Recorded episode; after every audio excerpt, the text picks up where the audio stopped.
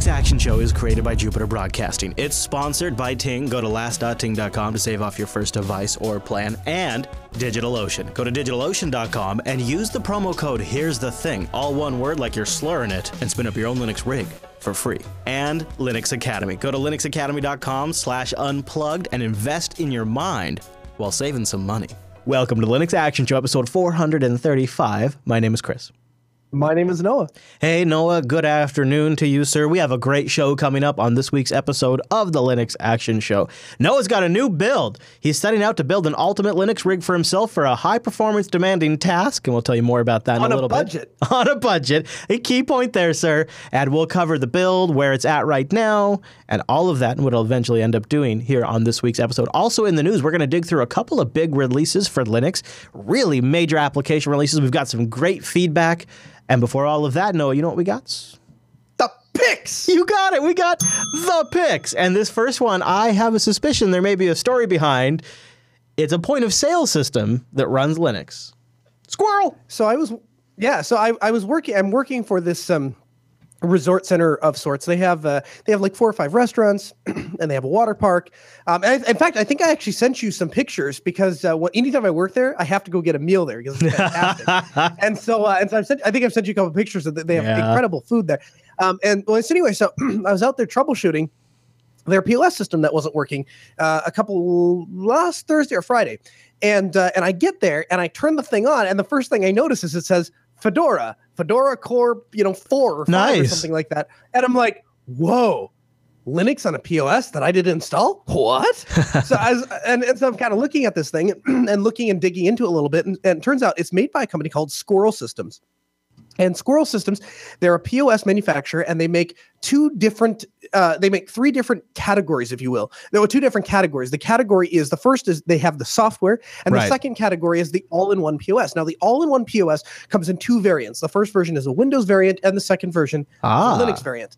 Now, I I did a little bit of digging, and I'll t- I'll give you one guess, Mr. Chris Fisher. Uh huh. What do you think the primary? What, what do you think the majority of their sold units are? Ooh. Option A, Windows, or option B, Linux? Mm, I'm going to go with GNU slash Linux.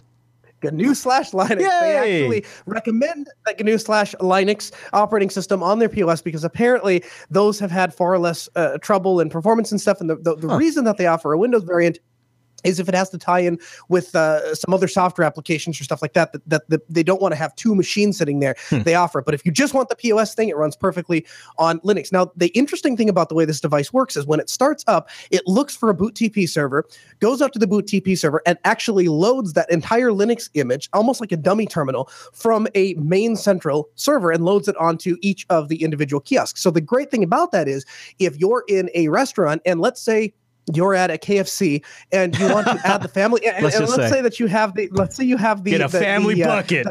You have the family bucket and you want to drop the you want to add so that uh, you have you offer six biscuit version or a four biscuit version. Yeah. you can change that on the on the on the server on the boot tp server. You can add that option or change it. And then Ah. instantaneously the next time any of those kiosks or the, the pos stations start up the buttons all change on all of them simultaneously. So you don't have to manage you're not managing and so at this pro- particular property they have like 25 of these things. I don't have to manage 25 individual pos systems. I just have to manage the the the one central Wow. So server. does that it's- mean if the DHCP server is down or something like that, that the, all the points? or or or if like on Friday, if you have because it's on its own special VLAN and Yeah. you have the switch that fails, and now the machine doesn't even turn on because it doesn't ah. have an operating system if it can't reach the DHCP server. So oh yeah, it, it very very heavily relies on on a functional network. so you go Good from zero is- to 100 in the uh, criticals call. Exactly. Yeah. Exactly. However, the good news is, at least in this particular install, they are it, there is a there is a uh, there's a credit card interface that is doing all the processing. So the credit card machines that they do for the swipe because of the chip readers and stuff is actually an outboard unit that it functions independently. Oh. So you'll still be able to take payments and stuff like that. You just wouldn't even be able to like enter the receipts and print because it can do the thing where it prints out on a on a designated kitchen printer and stuff like that. Huh. But if you're in the market for a POS system or you're looking for something to kind of scale your business up, I think this is kind of a really cool way to go and powered by Linux. And I didn't actually, I wasn't even the one that did it. Like The company did squirrel. on That's Squirrel really Systems, cool. yep. Mm-hmm. Yeah, that is pretty cool. So uh, you find it at squirrelsystems.com. You go over there, right? Is that it? Yeah, squirrelsystems.com. That is it. Dot .com. Dot .com. And uh, you can find the POS hardware. And I guess you could also find the squirrel in a box if you're so inclined. Squirrel in a box. Who even knew? Who knew? All right. Well, that's pretty cool, Noah. I like that. I like the name too. It reminds me of uh, of a of a different time. Some of the PO systems I installed were all XP based. Oh man, they were just a nightmare, dude. So I'm glad to see uh, something Fedora based. Did you happen to catch the version by any chance? Two uh, is is Fedora Core like four or th- three or four? Or something. Oh my God. insanely old. Is that even, Insanely is that. Although, is that better? to be fair, to be, to be fair to Squirrel Systems, to be fair to Squirrel Systems, one is again payments are not being processed through these things. It's Oh, yeah, simply right. order placement and receipts. That's Right, number one. right. And number two, the system has been in place for the last like seven, eight years. We were just uh, we have taken over the Yeah, the, yeah, oh, yeah. the IT properties are managing it. But I'm sure the new ones are using a more up to date version of Linux. Pretty cool. I'll tell you, I can get your latest up to date version of Linux right now in less than 55 seconds, and that is at digitalocean.com. Do you see what I did there? Digitalocean.com. Check it out for a simple cloud hosting provider dedicated to offering the most intuitive and easy way for you to spin up a server in no time. Linux infrastructure, KVM for the virtualizer, SSDs for the disk I/O, and data centers all over the world. That is data center in a nutshell. They got a simple interface that rocks everybody else. Doesn't matter if it's a native application or a web app. They rock it. They got an API that people have embraced. They've just gone and given a big API hug, and they've made a ton of great apps all around DigitalOcean. You can be like a master of your DigitalOcean droplet, throwing commands at your droplet from your phone without ever having to write a single line of code. DigitalOcean.com. Go there and use our promo code. Here's the thing.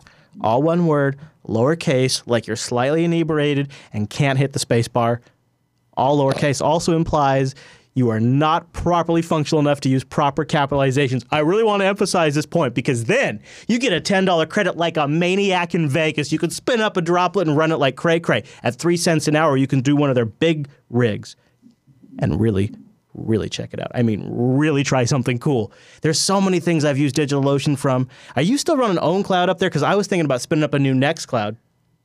I I am, and so far I've been able to sync my data. We're going on like 5 months. Knock on wood, nothing bad Mm-hmm. Yeah, has happened. yeah. I so- think I'm going to do the next. You could stay on the ne- OwnCloud train if you want. I'm going to maybe tr- jump over No, the Nextcloud I- track. The next time I make a change, I would go to Nextcloud. Yeah, I just, exactly. I haven't. Uh, it, it just it's it's works and like I, to be honest with you, I feel like it might be the unicorn. You know, like I feel like there might be, it might be a unicorn install, and if I try and redo it, then I'll start losing data again. Yeah. So I kind of want to. I don't know. Plus, another thing that makes me really kind of inclined to want to try it is I got that high availability block storage. Mm-hmm. Block storage, SSD backed. Yes, please. DigitalOcean.com. Go check them out and use our promo code. Here's the thing to get a $10 credit. It's spin up a Linux rig from scratch or an entire application. They got a bunch of great distros, distros to choose from, including they even have that crazy FreeBSD. It's not quite Linux. I can't believe it. I can't believe it. I think so. BSD, it's new. It's something I haven't heard of before, but I guess they just put it up there. You could try it. I think it's like a Linux clone, but it's got a like a like a weird It's, license. it's the older, outdated version of Linux that hasn't really kept up. That's mm-hmm. basically what it is. Also, if you want a little, tutorial on setting up VSFTPD based on users directory, they got a guide up there for Ubuntu 16.04 up at DigitalOcean. Check it out, digitalocean.com. Use the promo code Here's the Thing. And thanks to DigitalOcean for sponsoring the Linux Action Show. I got an app pick for you that I'm excited about because it comes from an audience member. So how can you not love that? Yeah. Okay, I'm ready. And I happen to know it's applicable to a large percentage of our audience because it's a podcast catcher for the command line. Oh. Yeah, so that there's probably a good swath there. This is called Podfox, being developed by BRTMR over on GitHub, and uh, it is a program for managing and catching your podcast from the terminal. As he discloses, it is a work in progress, so you are using it at your own risk. The configuration is super simple. You list the configure, you uh, list the directory, the number of episodes you would like to retain, and then it and it has a very nice uh, uh, structure and he lists it out he breaks it out here on the site. And you can import feeds very easily like in fact in, on here he shows it, it, for example podfox import and then the url to the techsnap feed and a name you want. And it it at it skip it then when you do that it spits you out a list of all the episodes that you could pull down right from the command line and you can tell how many times you could do. You could, if you give it a short name like TechSnap, like TS, or you could give LAS, LAS. You could say Podfox download LAS dash dash how many equals and how many episode numbers of LAS of the back catalog you want to go get. So three or twenty or hundred, and it would go pull them all down for you automatically. It's really neat. I'll be very honest with you. I feel like most of the time when I want a tool that works over command line, it would be in the same situation where I wouldn't have an audio interface to listen to mm. something. I'll tell you where I could totally see using it is on a media. Let center. me guess. Hold on. Hold on. Let me guess. Let me guess. What? Let me guess. Do you want to put it in Quake?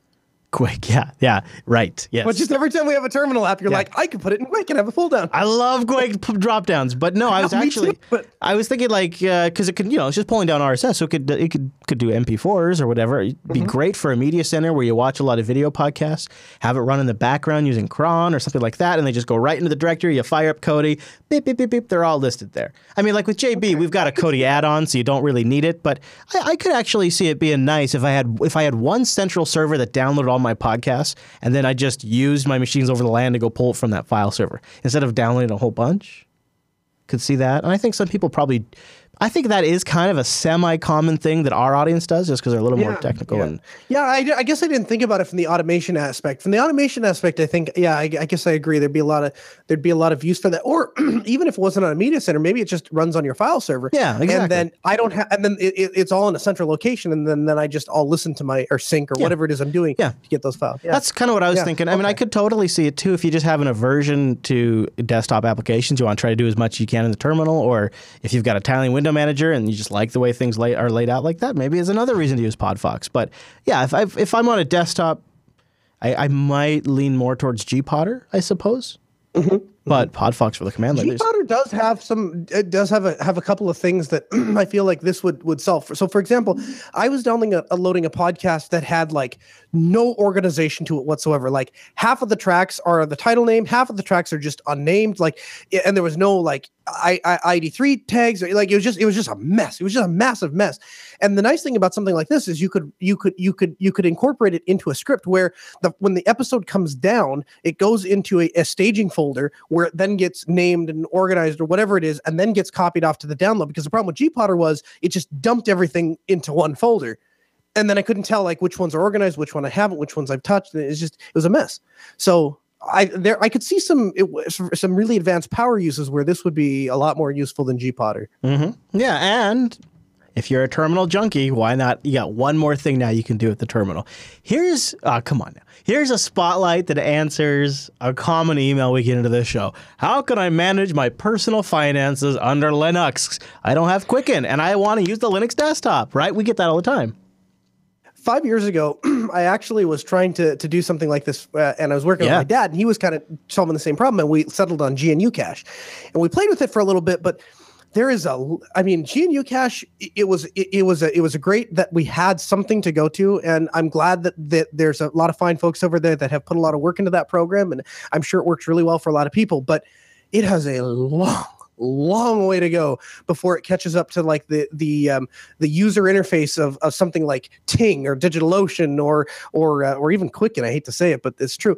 And so HomeBank is a modern banking application that basically is like an electronic version of your checking account, except of course local side. And so I was going through a mess where I was migrating banks about two and a half weeks ago, and I oh. had I could only move. So I, I didn't want to move all my money over at one time because then it's t- it gets caught up in the whole ACH cloud where I can't access it for like three days because it left my one bank, but it hasn't really been yes, yes. Well, so I'm doing this in stages, right? I'm moving over like a, a, big chunks at a time. Well, now I have a new problem because now half of my money is in one bank and half of it is in the uh, the other bank, and it's in it's in motion the whole time, right? Like I'm paying bills and automatic payments are going out.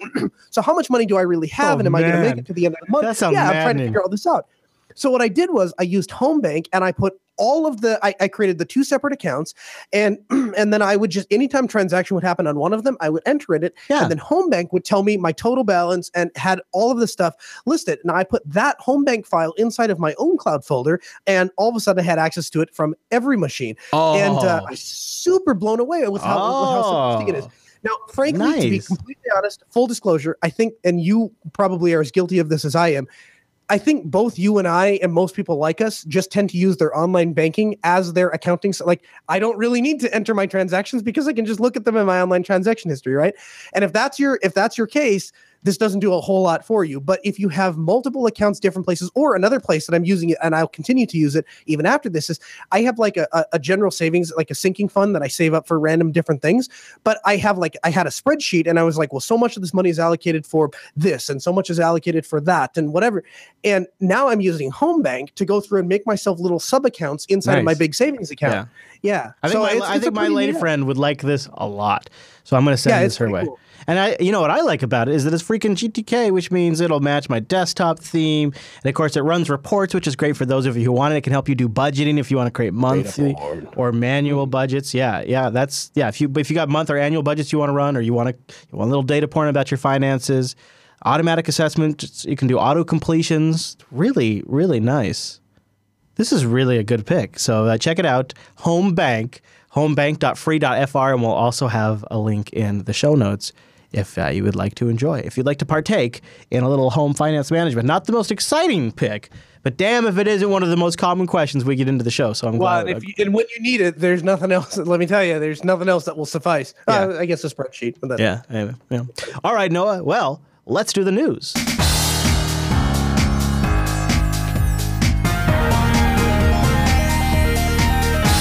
It's the news, and this episode is brought to you by. Ting.com. Go to last.ting.com to get our discount. Support the show. You get $25 off your first Ting device or off your first month of service if you bring yourself a phone. Now, Ting is mobile that makes sense. No contract, no early termination fee, and you only pay for what you use. That's Ting in a nutshell. Average line's 23 bucks. They got GSM and CDMA. So if you know what that means, that means you got more choice. You also get a great customer service experience and a fantastic dashboard to manage it all. And speaking of Ting prices, they just recently lowered the price of their data. Data is now cheaper on Ting. From now on, prices look like this. Need more? It's just $10 a gig. That's what new customers pay. That's what current customers pay. It's simple. We like simple. See for yourself at ting.com slash rates. You know, they got uh, Noah's favorite phone still on sale, the Moto E second gen. No, Dude, been, I'm telling you, somebody. Here's the thing: you you do realize because you keep bringing this up. You do remember I bought one, right? Like I bought. I think about the last generation. Yeah, and like did. I know you did. Who have like the lowest possible expectations for smartphones? Like I mean, really, That's why I keep giving you a hard time. Telegram. I, I'm happy. Like I just I bear, I needed to make phone calls, email, and Telegram. That's it, and I couldn't even do that well without crashing all the time. Like, so Noah fully don't buy that phone. Noah, Noah No, says. no, buy buy a Samsung S3. It's Oh my really, goodness. it's a better phone. Oh my goodness. Seriously, You're being is. hard. You're being hard. No, I I'm would not. say It's a better I would phone. say, you know what? There's so many great phones. I really uh, the, the Moto E doesn't do it for you, even though Noah just gives it such a solid recommendation. Uh, I would seriously consider the LG Tribute 5. Good phone, $121, no contract. You own it outright. Or even the Internet Phone 5. You're still going to get iOS 10, I think, with that son of a gun. I'm not sure. 178 bucks. Uh, you know, they don't have the iPhone 7 yet for you, Noah, but if you keep your eye out. Now, here's where you go.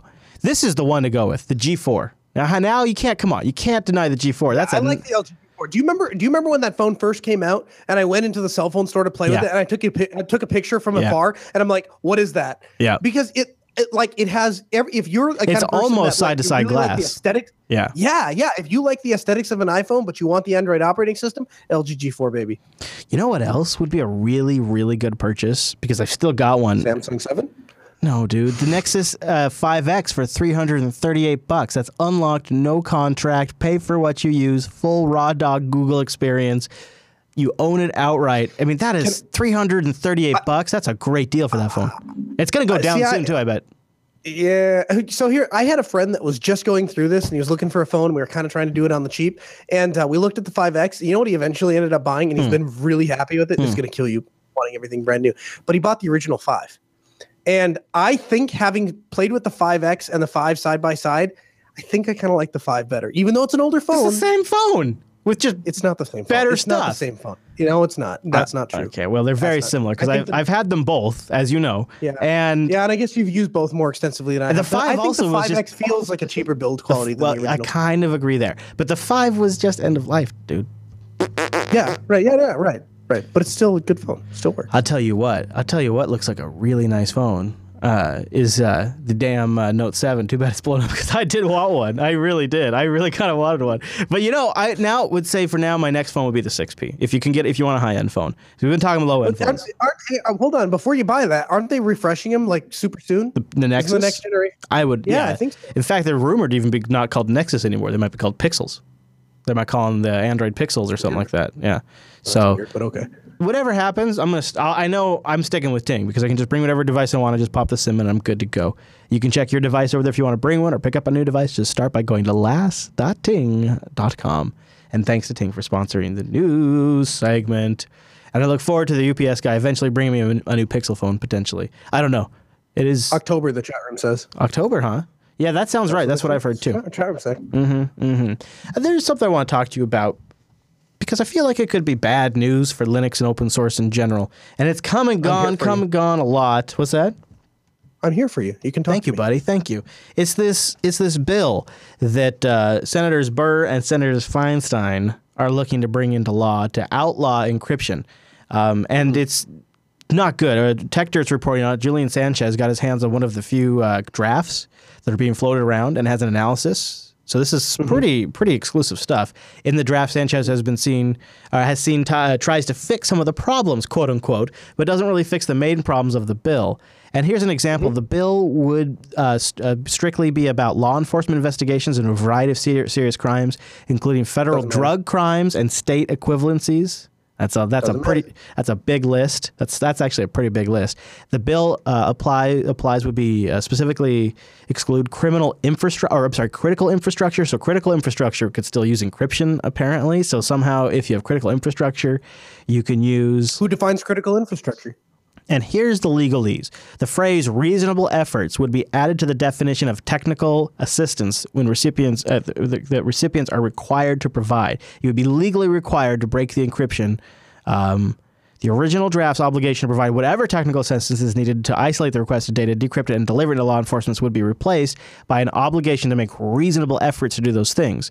Now, here's the here's the reverse way to read that. If your software doesn't allow reasonable efforts to decrypt the data, it could be mm-hmm. illegal. If you don't So have a, if you don't have a method, if you can't provide a reasonable assistance, this could quickly take that. The software couldn't be used for a lot of different cases where these things, the government requirements are are important. It also could. So go ahead. No, I was just gonna. I I was gonna take it off. So go ahead. Last thing I'll just say is it also could make it really sticky for people who want to create software that is specifically based around files and secure and encryption or communications and encryptions like Telegram is or like LibreVault is.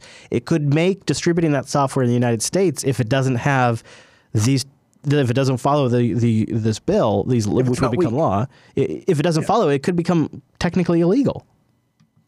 So what we're trying to balance here is the government's and law enforcement's legal and and perfectly reasonable right to execute search warrants with uh, an individual's Fourth Amendment right to privacy. Right now, when you if you think about it in that in that frameworks, then you you can't say that because the, the Fourth Amendment is not designed as a shroud to shroud illegal activity, right? But at the same time, it is supposed to be difficult. It's supposed to be hard and difficult and a pain in the butt for law enforcement to violate the privacy of an individual citizen. That's the whole idea of the Fourth Amendment. And so to create a bill that says that by definition we have to uh, we have to allow law enforcement to uh, by design to be able to get access to users data that that i think that's a fundamental constitution uh, constitutional violation if you want hmm. to encrypt your data and and provide it you know with a password that's no different than me putting my secret stuff inside of a very heavy safe. And by the same token that the the police department can't force me to give them uh, the, the password to the safe they tell them i just i don't recall. I don't recall what Right. the password to that safe is. And then they have to go through and drill the safe open So, or blow it open or whatever they have to do. the That's loophole on, here that is- responsibility and burden is on them The loophole here is the end user is not required to decrypt it. In fact, the way the bill is written, just reviewing Right. it a little more, the controller of the encryption. That's the definition But that's that- like, but, that's so- but here's the problem. okay, fine. Let me change my example then. That's like saying every safe manufacturer has Right. to provide Yes. a master code Yes. to all of their locks so that Yes. the government can get into them if they have a. that- That's ridiculous. That's not to not only is it ridiculous.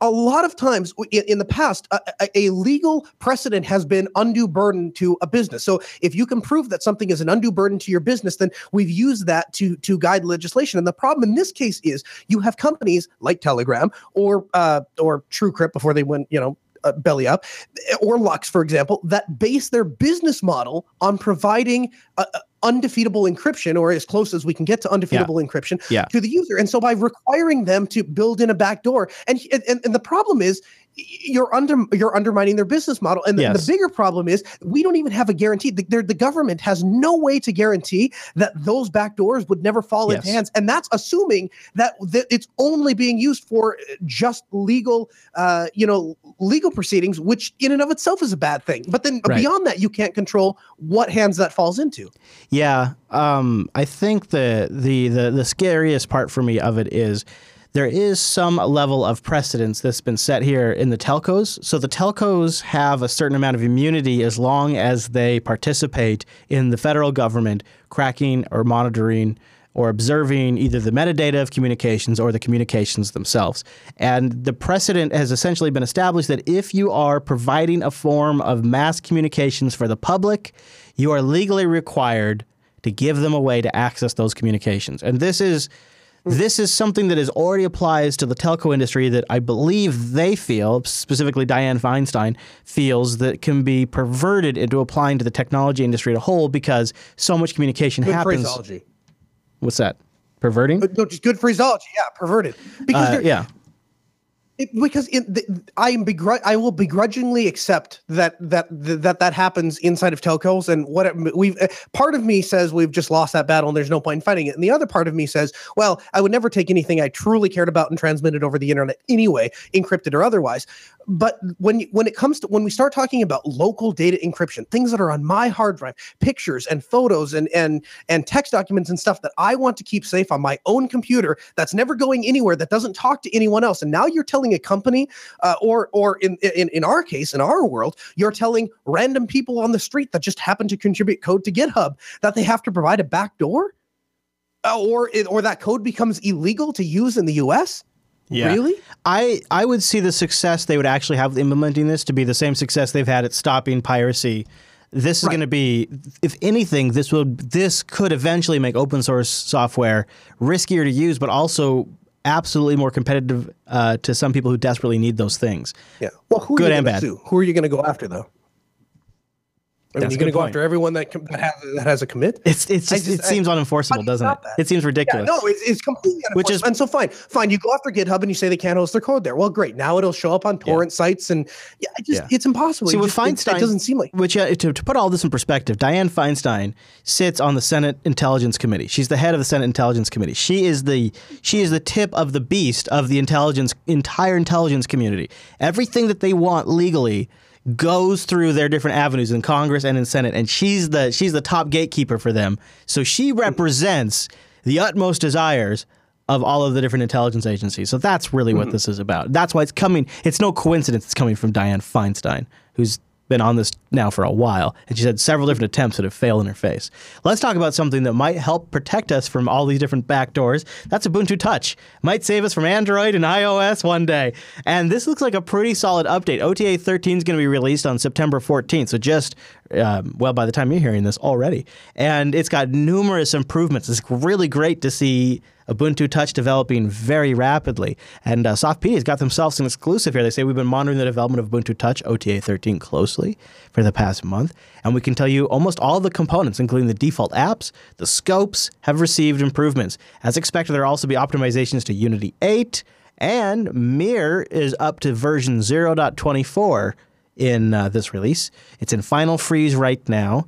The biggest attractions of OTA 13, which means if you OTA by the way is over the air, so if you've got an Ubuntu touch, you're just going to be getting this. It's going to be support for Android 6.0 BSP, which is not Android itself, but the board support packages, which opens the gate to new Ubuntu phones and tablets, um, and better, better power management too. That uh, will also, for some reason, bring better copy and paste support. But it, regardless, it's going to mean more uh, desktop or uh, more uh, tablets and phones that Ubuntu Touch could possibly run on. So that's really cool. Good to hear the scope updates. Nice to see all of the major packages getting bumps. Oh, something else they've done in this is some improvements to how X11 apps are categorized on the phone and launchable in Ubuntu Touch. I don't know if it works in smaller phones or not because I don't have one, but I'm just picturing myself one day with a nice like Surface-like tablet or a, like a Nexus tablet or an NVIDIA Shield tablet and run an Ubuntu Touch on it. I think that would look real nice. So for those of you who are already uh, riding the Ubuntu Touch wave, OTA 13, to be released soon so uh, you know your friend who just got the Nexus Five? He should flash uh-huh. that, put that on there. Now, yeah, he, well, he's not he's not terribly tech literate. So I don't know if we do that, but I do have oh. an original Nexus uh, I have a, a, Nexus Seven tab. I think it's a seven tab seven tablet, uh, and I have I have been I bought it specifically to run Ubuntu Touch on, and I just haven't updated it in a while, and mainly because the battery would die, you know, like five minutes into it. So if, yeah. I might try and update update yeah. that one and see yeah, how that works. Totally, dude. That I think would probably be pretty cool. And if you've been frustrated with the lack of uh, things working in Ubuntu 16.04, maybe you'd install that and find it works quite well. You never know. So I want to talk about something. Wi-Fi. Yeah, yeah. Wi Fi probably does work better. I want to talk about something that is potentially interesting. You might not have Nougat yet on your Android phone, but you can put it on your PC. That's Andex. It's a project to bring Android Nougat with the Google apps and Linux kernel 4.4, which I think is pretty cool, to your PC. And uh, nice. It's best installed from a USB stick to a modern PC, according to the author, and uh, my testing has definitely just bared that out. I think it's kind of uh, notable that it ships with the Google Apps package, giving users instant access to Google's applications and services, which, let's be honest, these days, Android's pretty rough without them. Um, there's also some other pre installed apps. Here's a weird thing, though, Noah. Mm-hmm. Not a free download. It is, you got to pay nine US bones to download an ISO image or a zip archive to install this. So that's a little different. That might put some people off. I, I had a suspicion since you got to pay to download this thing, people might not be willing to kick the tires where they might otherwise be interested. So I went ahead and yeah. uh, had, uh, had I took the plunge, as it were, and I decided to install it. And I put it in a VM here, which is. Not the best idea. I think it's probably better on a physical PC. So, uh, you know, keep that in mind uh, as I show it to you. You weren't willing to wipe your ass for the show? Is that what you're telling me? What did you say? You weren't willing to wipe your OS for the show? No, I wasn't. I wasn't ready. I just no, but I figured I'd try it in a VM here. So I'm gonna I'm gonna kick it off with, uh, with apparently a very floral background, and uh, we'll see. What, you see that background there? That thing is could be floral. Worse, it could be worse. It is variety. It is a random wallpaper. Sometimes it, it is. Be a lot worse. And so so far it hasn't caught me on air, but I'm waiting for it. So if you're watching on the video version right now, you'll see that Android is booting up in a VM, and you you get a pretty recognizable environment. If you're using virtualization, though, you might find a few things don't work. Like right there, the Google Play services just crashed. Uh, and it's a little hard to use the mouse and stuff in virtualization. But it is full on Nougat with GApps ready to go. And if that, for some reason, pulls your chain, I guess have at it, Oz. I like the way you phrase that. Yeah, I just completely unbiased. I, I, I, I was curious because I actually think Android, like on a netbook, could be kind of a cool thing. So I was kind of curious, and it is a pretty nice. He's got different screenshots. So it's actually a pretty nice implementation, and it's got freaking Nougat and the G apps. So that's not bad for all all things considered. That's actually kind of a compelling setup. This looks nice. It does look nice. Yeah. You want to play with Nougat? I, I, I keep trying to figure out why I would want to run Android on my desktop. For the love of God, I can't figure it out. I but. keep trying to figure out how people can stand to run Android. Yeah, Even I, I stand to run it on my phone. I, I do it. Yeah, I don't, I, no, zero, uh, uh, zero desire to run it on my desktop. I guarantee you, there's somebody out there doing it right now. Let us know. You're the one guy. Let us know right into the show. Let us know.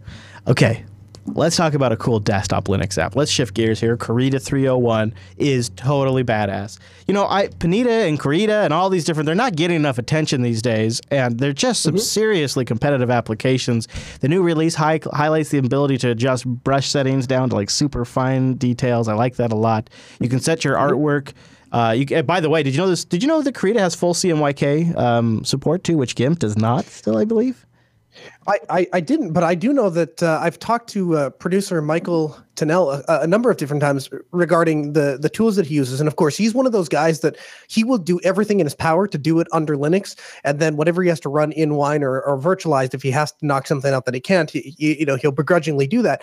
And he was telling me that on the on the scale of open source tools as they compare to their proprietary alternatives, like Krita is right up there uh, with top notch. And in fact, in fact, he said there are a couple things that he can really do in Krita that he can't do in e- even some of the proprietary ones. And so uh, it, it, got a super strong recommendation for him. I don't know anything about the graphic design world or business. I mean, I do very limited amount of things, and I use Inkscape for the, the, the tiny little SVGs that I do do. But from what I understand from the people that use these tools heavily, Krita is like that's the if you're going to learn a piece of software for graphic design, that's the one to when dig you do into. It. The new release also kind of notable includes the first results of their 2016 Google Summer of Code already, which is pretty pretty early, as well as some of the Kickstarter funded features that we covered not too long ago and that's pretty nice. So they got some good stuff landing in here. There's also other like minor changes in Krita 301, which was just going to be a maintenance update, but a bunch of really good stuff actually ended up landing. And it comes down to small things too, like uh, smarter input boxes, which support simple math, per stroke per stroke fuzziness sensors, and the ability to add gradient maps as filter layers, and better Pixel 1 presets also new Japanese animation templates. So that's Krita 301, and it's out now. And it was going to be a minor release, ends up being quite a big release with the Google Summer of Code stuff in there, the Kickstarter stuff landing, and uh, the new uh, brush settings and features. Pretty nice. Congratulations to them as well. Now, no, I know you're a big gamer. I know you like to game. I am. And if you dispute that, I will fight you at LAN. Yeah, one v one, and I'll no scope you. So I don't, I don't disagree at all. I that sounds like something pretty reasonable. So you might have been pumped to hear about a new game, Rocket League, that's come to Linux. Now it's yeah, it's soccer meets um, racing. Um, Super Mario Brothers, and meets Super Mario Brothers meets like crazy co-op play, and it's getting a lot of super solid reviews. I was actually just this morning I was talking to listener Seth about it, and he's like, "I'm super excited about it. It's a lot of fun, and also I'm really happy how quickly the Linux port came out because I guess it's been a hit for some people in our audience that have had to end up using wine like animals." Yep. Yeah, in fact, there's a, a, group of guys in Mumble that uh, that played it on Wine, and and they uh, and they've been constantly trying to drag me into it. And I'm like, I will I will buy the game and play it when my vote can go to Linux. And until then, go play your own games. Well, good news. And, uh, it's been out for a little out, bit. I, I, you better catch up. Yeah, because uh, it's been out now for uh, for a little over a week, and uh, it's. I, I got the day it came out my telegram blew up and yeah. people let me know i just haven't had a whole lot of time to play racing oh man man Since, as we record this live right now you could still get it on a, on sale it's on sale for 16 more hours so there you go. No. Oh, nice. There I might have go. to do that. Yeah. Now, if you're watching live, that'll help you. But if you're l- playing this on playback, there's no way you're still going to make the sale. But so Rocket League has landed, and it's a soccer meets driving in a really kind of cool physics-based multiplayer, um, well, soccer game, I guess you could call it, with crazy ass cars that fly around and hit balls, and it is a lot of fun to. to it is surprisingly satisfying to smack those balls with your car. I never thought I would be a ball smacker with my car, but I do like it. And I like the flames coming out the back and all of it. It is quite the experience. So check out all the games over on Steam now, because if you haven't looked for a while, holy crap, there's a lot of great games for Linux. And it takes every ounce of self control I have not to come on here every week and just go on and on about how many great games there are. So every now and then, we got to bust out when a good one comes just to keep, just to, just to let a little pressure out, just a little pressure out about all the great game releases. All right, that's all the news for this week.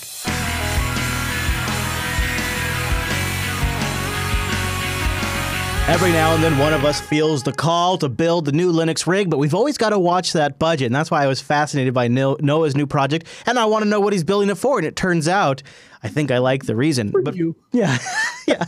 Before we get into that, I want to thank Linux Academy for making this segment uh, just possible.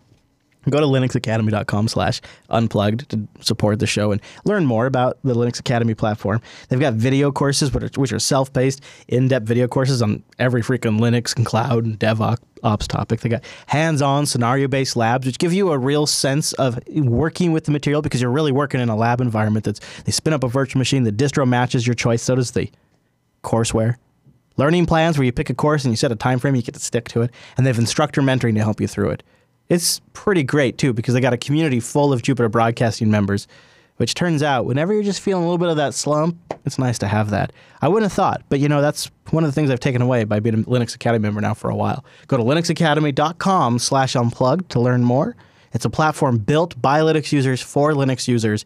Linux and open source technology isn't just one of the features for their platform, amongst other things. It's what they do. It's what they focus on. It's what they're all about. linuxacademy.com slash unplugged. And a big thank you to Linux Academy for sponsoring the Linux Action Show. And thank you, everybody, for visiting the Unplugged URL. We stole that from those jerks over the Linux Unplugged show. I don't even know.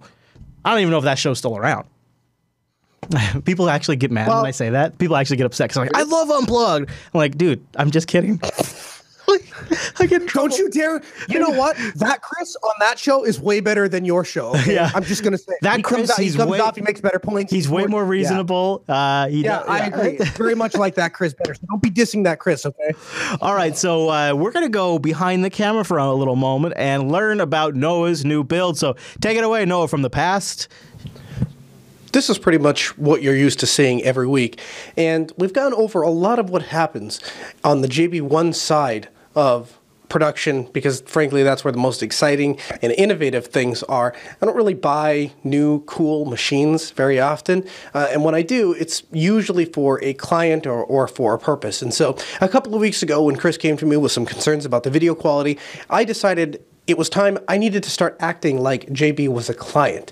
They're a client that's coming to me with a need, and I need to address it with the same veracity and, and gazelle like intensity that I do with any other client. And so I went online and I worked exclu- uh, extensively with The Beard to help me pick out a killer machine to increase the video quality here in the remote studio of JB. So let me show you exactly what I'm working with right now. And then I'll go and show you why I made the changes I've made and the purchases I've made and how it's going to make the show even better. Let's take a look.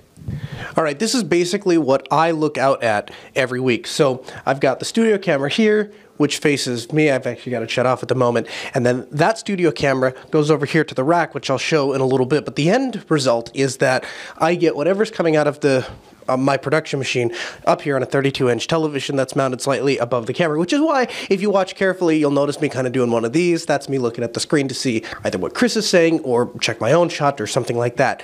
But the real magic happens over here in this rack and over where all the control systems are. So let me let's go over there and I'll show you exactly what happens, how the video comes out of this camera and gets to a machine that we're going to send to JB. And again, why we are replacing one of those machines. Uh, at the top, we have all of the networking stuff. This is where um, obviously internet comes in, and we've got a switch to connect everything.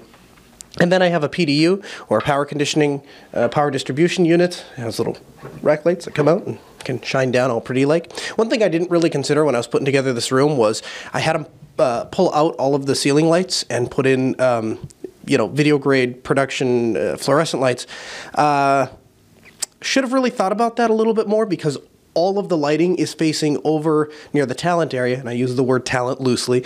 Um, but I have no light over here to see what's going on in the rack, so it makes it really difficult to do any troubleshooting uh, at night without a flashlight, which is it was kind of stupid planning on my part.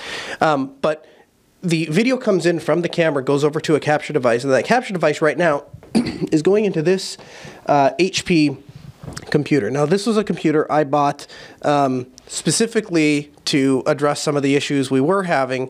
Uh, and, uh, you know, as usual, I buy a used computer, so it's like a second gen i5. And uh, quite frankly, it just isn't quite up to the task of handling video the way that we want to do it. And thus, you get a lot of really slow frame rates, and I, I learned that the hard way, I guess.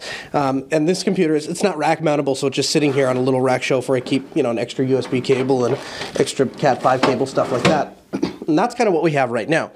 So uh, and then that that of course goes over here to this display, which is a mirror of that TV over there. So what the goal is going to be here is to replace this machine and get something that has a little bit more beef to it so that it can handle doing um, all of the video stuff we want to do. And so that's where the new parts that I just got, they just came in and I just got them assembled and I'm excited to show you them. This is really the heart and soul of the computer that I just assembled. Obviously, it's missing a couple components, like a case, which they forgot to deliver. Ah, they got the motherboard But though. this is an Asus Z170E motherboard with a 6th gen i7 processor and 16 gigs of Ripjaws RAM. Now, I don't think I'm going to run into any resource limitations with this computer. Um, the beard helped me pick this out, and it's hands down the nicest computer I own. Uh, we're going to put this in a 4U case, which they forgot to deliver. We're going to put it into that rack over there, and that's going to become the main production machine. So when I remote into Chris, I'll be using this. Now, I want to build a second version of this, a slightly less powerful version, maybe go with an i5 and maybe just 8 gigs of RAM. And I want to use that as a remote connection machine. And then I'll have two machines in here. One will be my OBS rig, which will be doing all of my video switching. And then that will send a mirrored HDMI output over to this remote rig that I would like to build. And that will actually send the connection over to Jupiter Broadcasting. This will facilitate a true remote studio. And then, of course, later down the line, the idea would be that that remote connection rig eventually streams RTMP up to a cloud switcher, which we're still working on. But I'm trying to keep all of that in mind as I go through these builds. Now, I did go, and it's not sitting right here, but it, I did have a EVGA power supply, which is modular and really, really uh, a really solid power supply, and I'm pairing it with an 850 Samsung 850 Pro 128 gig solid state drive. And so that's going to be my new production rig, and hopefully that solves a lot of the broadcasting problems that we have. Now, truth be told, when I pulled it out of the box, I did assemble it ahead of time before I even noticed that the case wasn't here. But I never used to do that. I used to just assemble the motherboards and assume that they would work. And that's because I've always ordered Asus and always had their outstanding build quality and quality control. And so I've never really had to worry about it until we used those off brand pieces of crap uh, at JB. And then I realized that not all motherboards were created equal. Gigabyte. And with other you know superior or, I'm sorry inferior motherboards you have to assemble them ahead of time so that you can correctly identify when they totally fail on you and you have to send them back and then Newegg decides they're not going to take them back for a variety of reasons and really why you should have ordered from Amazon uh, but the Asus board is a really good board. This whole system, from time till I unboxed until I got it up and running, was 22 minutes. 22 minutes from the time the parts arrived and were sitting on my living room floor till the time I had an operating system and it was ready to go. Now there's no case, so it was running, you know, just laying on a cardboard box, but it did work. And I highly recommend this particular build setup if anyone's looking for a cost of the sweet spot, cost effective, not like all out amazing and yet not totally on a budget, but you want that nice that nice middle ground where you're getting the best bang for your buck. Um, Rakai and I spent literally a week, I think, looking at different parts, and it actually took a trip all the way from me in Seattle until we were sitting on the couch until we ti finally uh, finalized the uh, individual components of this. And we're going to have links to all that in the show notes. So if you're interested in a computer, I think all said and done, the parts were about 350 bucks, um, and that doesn't include the hard drive because I already had some of those. We stocked those, so I just grabbed one of those, and. Uh, that was it though. Everything else is 350 bucks, I think. So really, a, a decent computer for a really decent price. Um, highly recommend you take a look at it. And if you have any suggestions, go over to jupiterbroadcasting.com, click on the contact link, choose Linux Action Show from the drop down menu, and let us know if you have any suggestions of how I can make this build a little bit better uh, while being budget conscious. Nice, sir. Nice. And I, I was sensing, I was sensing some, some frustration with the uh, I failing was- to I ship was the case, upset. And also I was- I was the slam at upset they didn't give me gigabyte. I went, I I, I noticed. Yeah. Yeah, I'm, I'm a, I was I was still butthurt from uh, from because the problem was that gigabyte issue. not only did it put us behind schedule, and not only did it create a crunch, and not only did it cause a rift between you, me, and Rakai for a little bit as we're trying to hash out what one to replace it with. But then for like weeks following that, I kept getting emails from people who are like, "If you'd like me to show you how to build a computer, I could teach you." No, and I'm like, "You idiot." We'll pull the motherboard out like it doesn't work. We have three people here that have assembled numerous computers. Like it would, there was clearly a defective motherboard. It had nothing to do with how I was assembling it, and uh, and so uh, like I wouldn't have that problem with Asus. But Yeah. everyone is asking for the actual parts, uh, and so obviously those are going to be in the show notes if you're if you're watching. But if you're in the live chat room, uh, in between segments, we'll get you a list of the the individual parts that we used. Um, and so if you're you know if you're really anxious at the bit, they'll be coming right up. So just Cool. relax. Nice. But yeah, well, so anyway, so I guess what I was going to talk to you about or really kind of what the episode is about is how do you feel like this fits in line with with the things that you're trying to accomplish at JB if I have a more powerful machine and you know right now I'm using uh, right now I'm using this is a, a laptop i7 with integrated graphics. Obviously um, this computer I mean start out it has integrated graphics. I'll probably end up putting a graphics card in it probably like a 970 something 980 like that something like that. But uh but how, how do you think that's going to help or, or, fit in with um, facilitating some of the goals that you want to accomplish? Well, so the main thing we've been striving for for over a year now since we did the uh, all audio experiment. Uh, so when we mm-hmm. went all audio, that was really about just really upping the production quality, and some of those lessons learned we've right. now applied to User Error. Uh, so it, ha- it was right. actually it was a pretty useful experiment. But the one thing we went mm-hmm. back to video is we we promised we would keep chasing the quality as far as we could. Now, because we're maniacs, the other thing we've done is we said, well, let's do it all under Linux. do all of it. Do all of it under Linux. And uh, that has meant that we have Thank gone. you, by the way. we've gone around on a few different issues uh, a couple of times trying to get this right. And one of the things I noticed right when you switched to your laptop, uh, and so this was a good mm-hmm. indicator to me that just stepping up the hardware a little bit uh, makes a nice difference mm-hmm. is your frame rate for like last little bit has been really good, and the picture quality is pretty good right. too. Like it's when mm-hmm. you, especially when you don't move. yeah, if you just stayed still the whole time, it looks good. And so I think I think I think I'll take that as a compliment. I think as you add more hardware to it, you know, more uh, more dedicated mm-hmm. desktop class hardware, I I think right. we're gonna get the I think we're gonna get literally the absolute best remote quality connection you can have using all open source uh, software with without having. I mean, there might mm-hmm. be better stuff out there, but it's going to be ten thousand dollar hardware to do it with big proprietary right. commercial licenses and stuff like that. It's not going to be stuff that just anybody can do it. One of the nice things that we're working on is the solution is fully scalable. So the remote video solution is scalable to uh, a phone all the way up to yeah. a very high end machine. And that's nice because we can bring in guests, like I did during the elementary OS um, uh, uh, uh, release announcement, where I they came in remotely. I pulled them in using the same system we're using now. They're all Linux based as well. Didn't have to go through a big rigmarole. Didn't have to have them install some desktop software. Didn't have to use proprietary right. software at all. And so what I like about the and solution is as much hardware as you can throw at the best picture we get, but it's scalable all the way down to if we need to be on location with a phone. And the other thing it seems like would work really well is if we can get some of that cloud switching put in, then um, it will fundamentally enable you to do remote broadcasts, uh, you know, full scale remote yeah. broadcasts uh, without having to make any compromise. Yeah, that will be so awesome. We were just kind of chatting about some of that on the pre-show or uh, on the segment break, mm-hmm. and uh, so mm-hmm. I just have there's literally billions of ideas for what we can do once we get that far. And it's right. There's there's there's just so many things I'm chomping at the bit. E- uh, even this month on the 27th, there's a perfect opportunity if we had a system like that. So it's all building towards some mm-hmm. pretty cool stuff. And I think the lesson we've learned here is we really have to address every single component, even the stuff that we kind of written off. We kind of had to go back right. and readdress that. And so, you know, it's mm-hmm. funny because you showed it there, and you're very nice looking wood rack, by the way. Mm-hmm. Um, yeah, thank you. I feel like what you really you, you have you have what you have there is is as a high end of a studio as you would find at uh, KOMO, our local ABC affiliate, mm-hmm. where I got I got a tour there mm-hmm. with Chase one time, and I went in those rooms where people go and they they do like the the, the satellite sure. feed, and they're like, "Yeah, hi Wolf, I'm here to tell you about."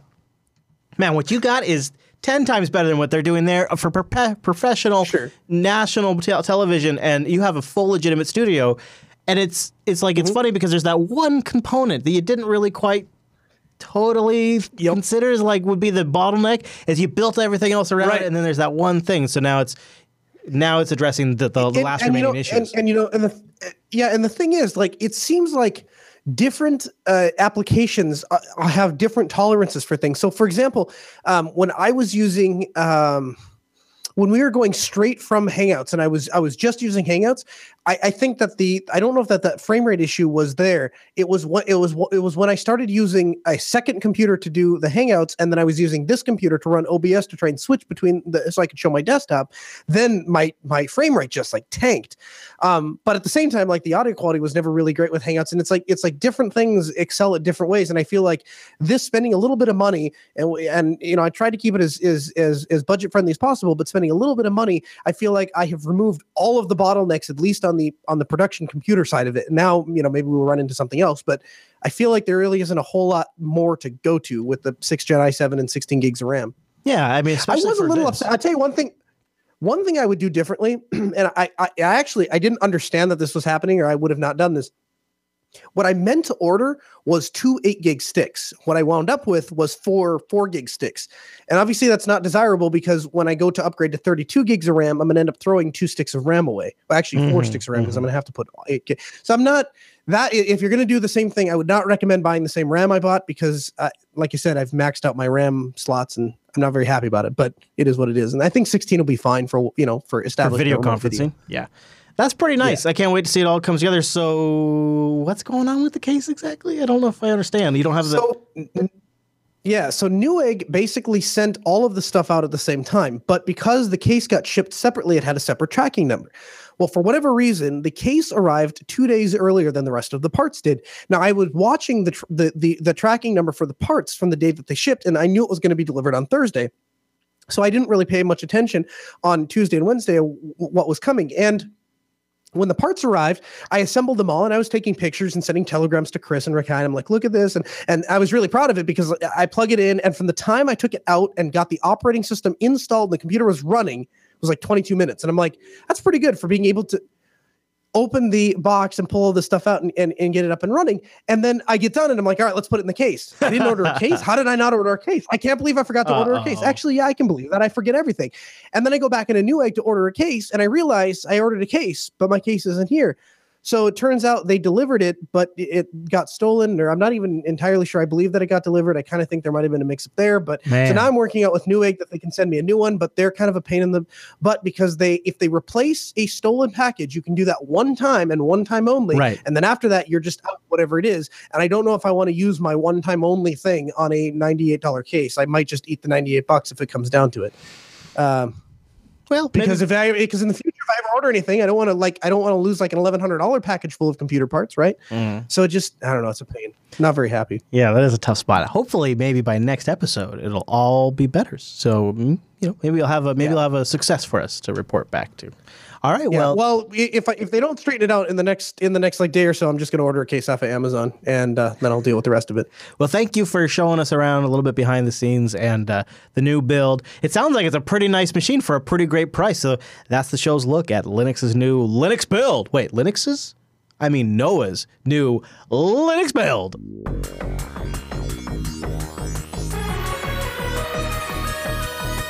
And that brings us to the end of this show. But before we get into your emails and do the feedback, I want to thank System76 for sponsoring this segment. Go to system76.com and win a laptop. I think they're still doing that pop quiz giveaway. You have to go check. They have a they have a page all about it over on their website. But beyond that, this is really a great place to get a machine built for Linux, something designed from the ground up, intentionally considered. That's an important part because you could find people out there that can load Linux on anything. You go to Best Buy and throw something on there. But if you want a complete experience, something you know that's going to be supported by a company, it's part of the ecosystem that makes Linux great, check out System 76. And they've got machines of all different power ranges, including the GTX series in those in those laptops. The crap, oh jeez, that's just nuts. That is super sweet. And look at their desktops too. I really think the Ratel Pro is a nice performance to uh, price match. And you can start with the integrated graphics and throw in a GPU later on. The Meerkat's tiny. The Sable will be great in the in the uh, kitchen.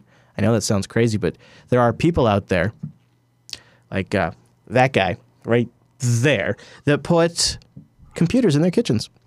Probably some of you out there do too. You know what? That out of all the computers in our house, the one that is in the kitchen, easily gets the most use out of every out of every computer we own cumulatively that one gets more use because it's you walk into the kitchen and you're like hey i need to look up a recipe or i need to google this or i need to ship this or whatever check my email or check the bank account or transfer or whatever it is and the thing is those that that uh, that all-in-one sable complete i they have these mounts that go underneath your counter and then you can it's for a tv so you can flip down a Oh, TV. that's And legit. and, and here's what's going to happen. You mark my words. Because my kitchen is super outdated because we m- moved houses. When we redo our kitchen, I'm going to cut out a little cubby for the computer station, and I'm going to put one of those Sable Completes on one of those flip down mount thingies. So it, it just it, it sits there. So when you're not using it, you've got the counter space. You can cook. Oh, I need the computer, and just flip it down. Wow. wireless keyboard. That's super great. cool. That is super gonna cool. Go to system76.com and when you buy a machine, let them know the Linux Action Show sent you. Tell them Noah switched you to Linux, actually. Do that for me. Noah switched you to Linux. Oh, and the Meerkat, too. Man. Oh, the neat dude, look. They have a thing up about the augmented reality sandbox. Cool. Yeah. Which is way better in real life. Yeah, yeah, that is way better. But that was one of the coolest things we saw when we went there. And that is, they got a piece up about it now, too. Good for them. That's really cool. Check it out at system76.com. And thanks to System76 for sponsoring this segment. So we got an email into the show. We actually got a few emails into the show, it turns out. That's a thing that happens every now and then. People went over to uh, jupiterbroadcasting.com, clicked on that contact us link, and uh, lo and behold, chose Linux Action Show from the drop down. Dumitru, you put the first one in here just because it's a, you get James for yours, and I get Dumb Itaru, Dumb Itaru, D U M I T R U. Just call him D Defizzle. Dumb. uh, How about okay? Well, I don't want to call him dumb because that sounds bad. About I'll Double D. I'll call him Double D because his last name starts with a D. So Double D writes in. No, okay, I won't call him that. Uh, I'll call him Mr. D. Mr. D writes in and says, "Hey guys, thanks so much for all the shows you do. I want you to check out this funny video I found on Linux, and uh, it is the." Um, I don't know what to call this. It's it's the it's the it's the it's the heavy accent Mexican guy who sits there and does everybody dubs different memes underneath him, and it's a Linux meme. It's this guy. I can't play it because it'll get us pulled down off of uh, YouTube, but it's this guy. He talks about you know all, all kinds of things, and there's like just like the Hitler meme, just like the keyboard cat meme. There's a thousands of these, but they all get collected at reddit.com slash r slash linux memes and they do which is a real choice one right now, have the Windows 95 blue screen. Uh, where Bill Gates blue screened up on stage a Windows 95 computer while demoing uh, plug and play. That's a real piece of tech history right there. It's a classic, and that's up on the uh, Linux R memes too. So you go check that out. It got all the other funny ones up there. So there you go, Mr. D. Yes, we know about the videos. Thank you for passing it along to us. And if you want to get your meme on, reddit.com slash r slash Linux memes. Now, Noah, I believe you had an email from James. Yeah, James S. See, I can pronounce names. No It's fine. problem. It's know what your fine. No problem. He wanted he wanted to write in talking about switching to an Arch-based distro. He says, "Hey, I recently made the jump from Parabola GNU slash Linux, essentially Arch, but using a Linux Libre kernel, and an, that is FSF supported. I'm very glad I did, and now I'll have the latest packages available at my fingertips, and I don't have to worry about support running out. I'm not going to lie, I was a bit skeptical installing an Arch-based distro, being a Debian Ubuntu Trisquel guy in the past." I don't know for how many years, but the experience going through and installing an Arch-based distro from the ground up was definitely worth it. One last thing, systemd, and the init system is so freaking easy to use. I know what the hype is about now. I love it, love it, love it. Oh, and one final thing, I promise this time, I am enjoying GNOME as my desktop environment after using i3 for a while. Great show, keep it up. And so uh, there's a couple of things here that are kind of interesting to me. One is I think there's a lot of people that have this idea that if you use something that is freedom respecting, like Trisquel or something like that, you're you're handicapped and, and you're stuck with like you know super old stuff that isn't really maintained or, or updated. So it's kind of cool that there is an arch twist. Uh, if you will, that has all of the SFS uh, uh, approval if that if that kind of thing is important to you. And Yeah. the second thing I thought was ki- the second thing I thought was kind of neat was he kind of takes your view, Chris. He he is saying that he he's going from a tiling window manager over to GNOME, and he's not finding any loss of productivity, which I thought Hmm. you kind of think is kind of cool. That is interesting, especially reflecting on our user error conversation not too long ago. yeah, yeah, exactly. Well, James, I would say uh, that sounds like a pretty fun setup. It sounds pretty close to something I'd do. I thought maybe I would use James's email as an excuse to update folks on my GNOME desktop, Ooh, please. which I'm showing right here on the uh, video stream. And I thought probably the thing that everybody cares about is uh, really what GNOME extensions I'm using. I have Chrome proper right now as my default web browser. And the extensions, James, you might want to check out, if you don't already have it, is Dash to Dock. I like that one quite a bit, and it actually has some pretty intelligent configuration now. I love the Do Not Disturb extension because I just check a box and all notifications go away on my desktop. Kind of like uh, the Elementary OS uh, Loki update. Also, uh, I, I, just prefer to have a little force quit icon on some of my machines. The ones that I have on the air, I have a little button, a little red button. I click that, and then anything else I click on dies immediately. I don't have to go launch a terminal, do a PS, and get the PID, and then go issue a kill command. Which, if I'm honestly on my computer upstairs, I don't even bother with that. I just I'll do I'll do a PS kill. But when I'm on air and I'm talking and, and, an application locks up on me, I want to be able to, while I'm talking to you, close it and then relaunch it immediately without you even knowing that I've done that because I'm kind of, you know, trying to uh, keep it seamless. So yeah, other extensions I have on here, which I'm actually going to turn off right now, is Freon, which uh, I'm just turning off. It was a it was a it was a CPU temperature monitor and disk temperature monitor. But I've been I've been finding that when you have too many monitors that ping system resource load, it actually slows down your GNOME desktop a little bit. I've got an Imgur screenshot upload, and James, here's the other one I want to recommend to you minimum workspaces. I think so. I've only James. I'm really only recommending these two extensions. I'm just kind of overviewing all the other ones. Minimum workspaces allows you to always have a persistent set of workspaces in GNOME. And that's I that's just kind of how I prefer to work. I don't always like the dynamically generated workspace thing. So minimum workspace is a super simple extension. I've never really even had a break on me. There's other nice ones I have like transparent top bar and uh, a sound input and output device chooser, which is kind of unique to me in production because I want to be able to again choose my uh, sound input. Or let me zoom out a little bit so you can see that. So in the main user menu of GNOME, where you have like your power controls or whatnot, I expand out all of my different audio devices and I can choose my audio input and output right here in the GNOME menu.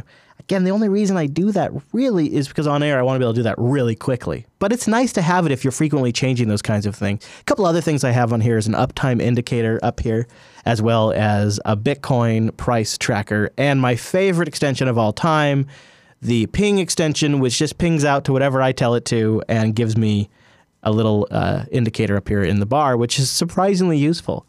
Telling I was wondering how long it was going to take you to get to the ping indicator. One of my favorites, dude. One of my favorites. Seems like a lot of extensions. Some of them I only have for production purposes. I don't generally have this many extensions on my main computers anymore, but I love all of these and have sort of whittled it down to just this list. I know it sounds like I, but you can actually see if you're watching the video version, I've turned some of them off. Uh, and then last but not least, I'll just mention the theme super quick. The GTK theme that you're looking at right now, if you're looking at my screen, is Arc. It's dark, and one of the things I like about it is there's a transparent sidebar there, which is super nice and slick, but it's not overdone. I'm using Numix Square for the icons. I know it's weird. I'm mixing and matching. And uh, the shell theme is Arc Dark as well. So Arc is A R C, and uh, you can you can find just search the uh, AUR for that. You can find that and get it installed. So there you go. That's sort of my quick overview of my GNOME desktop setup. Obviously, running the, the latest version of GNOME on the uh, on the uh, arch. And then I got variety here that generates this clock and date. And uh, let's try. You ready to do background roulette live on the yeah. air? If it's ever gonna bite me, this will be the time. So this is dangerous. Variety is an app pick that automatically changes your background, and I'm gonna go ahead and roll it. And hey, it's safe. It's safe. I don't really like it, but it's safe. It's safe. So there you go. Variety is a is a separate desktop application that Noah's talked about in the past that does that for you. And I just, I, you know, actually, what I've been using Variety for. Hmm. Run it on two computers, and when I really, really, really like a background, I save it to favorites, and mm-hmm. then um, I just figure like in a, in like six months or a year, or next time I reload a machine, I won't actually install Variety. I'll just go take the folder full of favorite images and rotate through those. Nice. So that's, that's my bright idea. Yeah, I so like that's, that's, what I use Variety for. Anyways, that's uh, that's my GNOME desktop, James. And uh, now that you're new to GNOME, I hope some of that helps. And uh, don't forget, if you go to GNOME extensions, you got to use a browser besides Chrome because uh, it doesn't support the Netscape plugin API. And if you want to send us an email, go to jupiterbroadcasting.com and choose Linux Action Show from the dropdown or just email us directly, linuxactionshow at jupiterbroadcasting.com. People could also hit us on Twitter. I'm at Chris LAS. Noah, where would you like to send the folk? Yeah, you can follow me personally at, at Kernel Linux or my company's website at Altispeed. And we're trying to tweet more and more and we retweet some stuff. It's, uh, your, it's your damn handle. I'm calling you Linux now because I always always break up nicknames, and I think of you a lot of times as a Colonel lot of Linux. people, a lot of people just see me and Linux as synonymous. Same thing, same thing. One. Next thing you know, I'm going to start calling you Linus. It's going to be, yeah. I'm at Chris LAS. I don't know if I mentioned that. The network's at Jupiter Signal. If you want to follow news about the shows or interviews we're doing, things like that, we do that at, at Jupiter Signal. Uh, great news stories, application spotlights, projects you think we should know about. LinuxActionShow.reddit.com is a great place to submit that. And I'll just mention the jupiterbroadcasting.com slash calendar. That's where you can find our live times, so you can join us live. We've just recently done a double, but we're back to our regular schedule now. And of course, if you're subscribed to the RSS feed, none of that shenanigans matters to you. You just get it automatically when we release a new episode every single freaking week over at jupiterbroadcasting.com. Okay, everybody, thanks so much for tuning this week's episode of the Linux Action Show, and we'll see you right back here next week.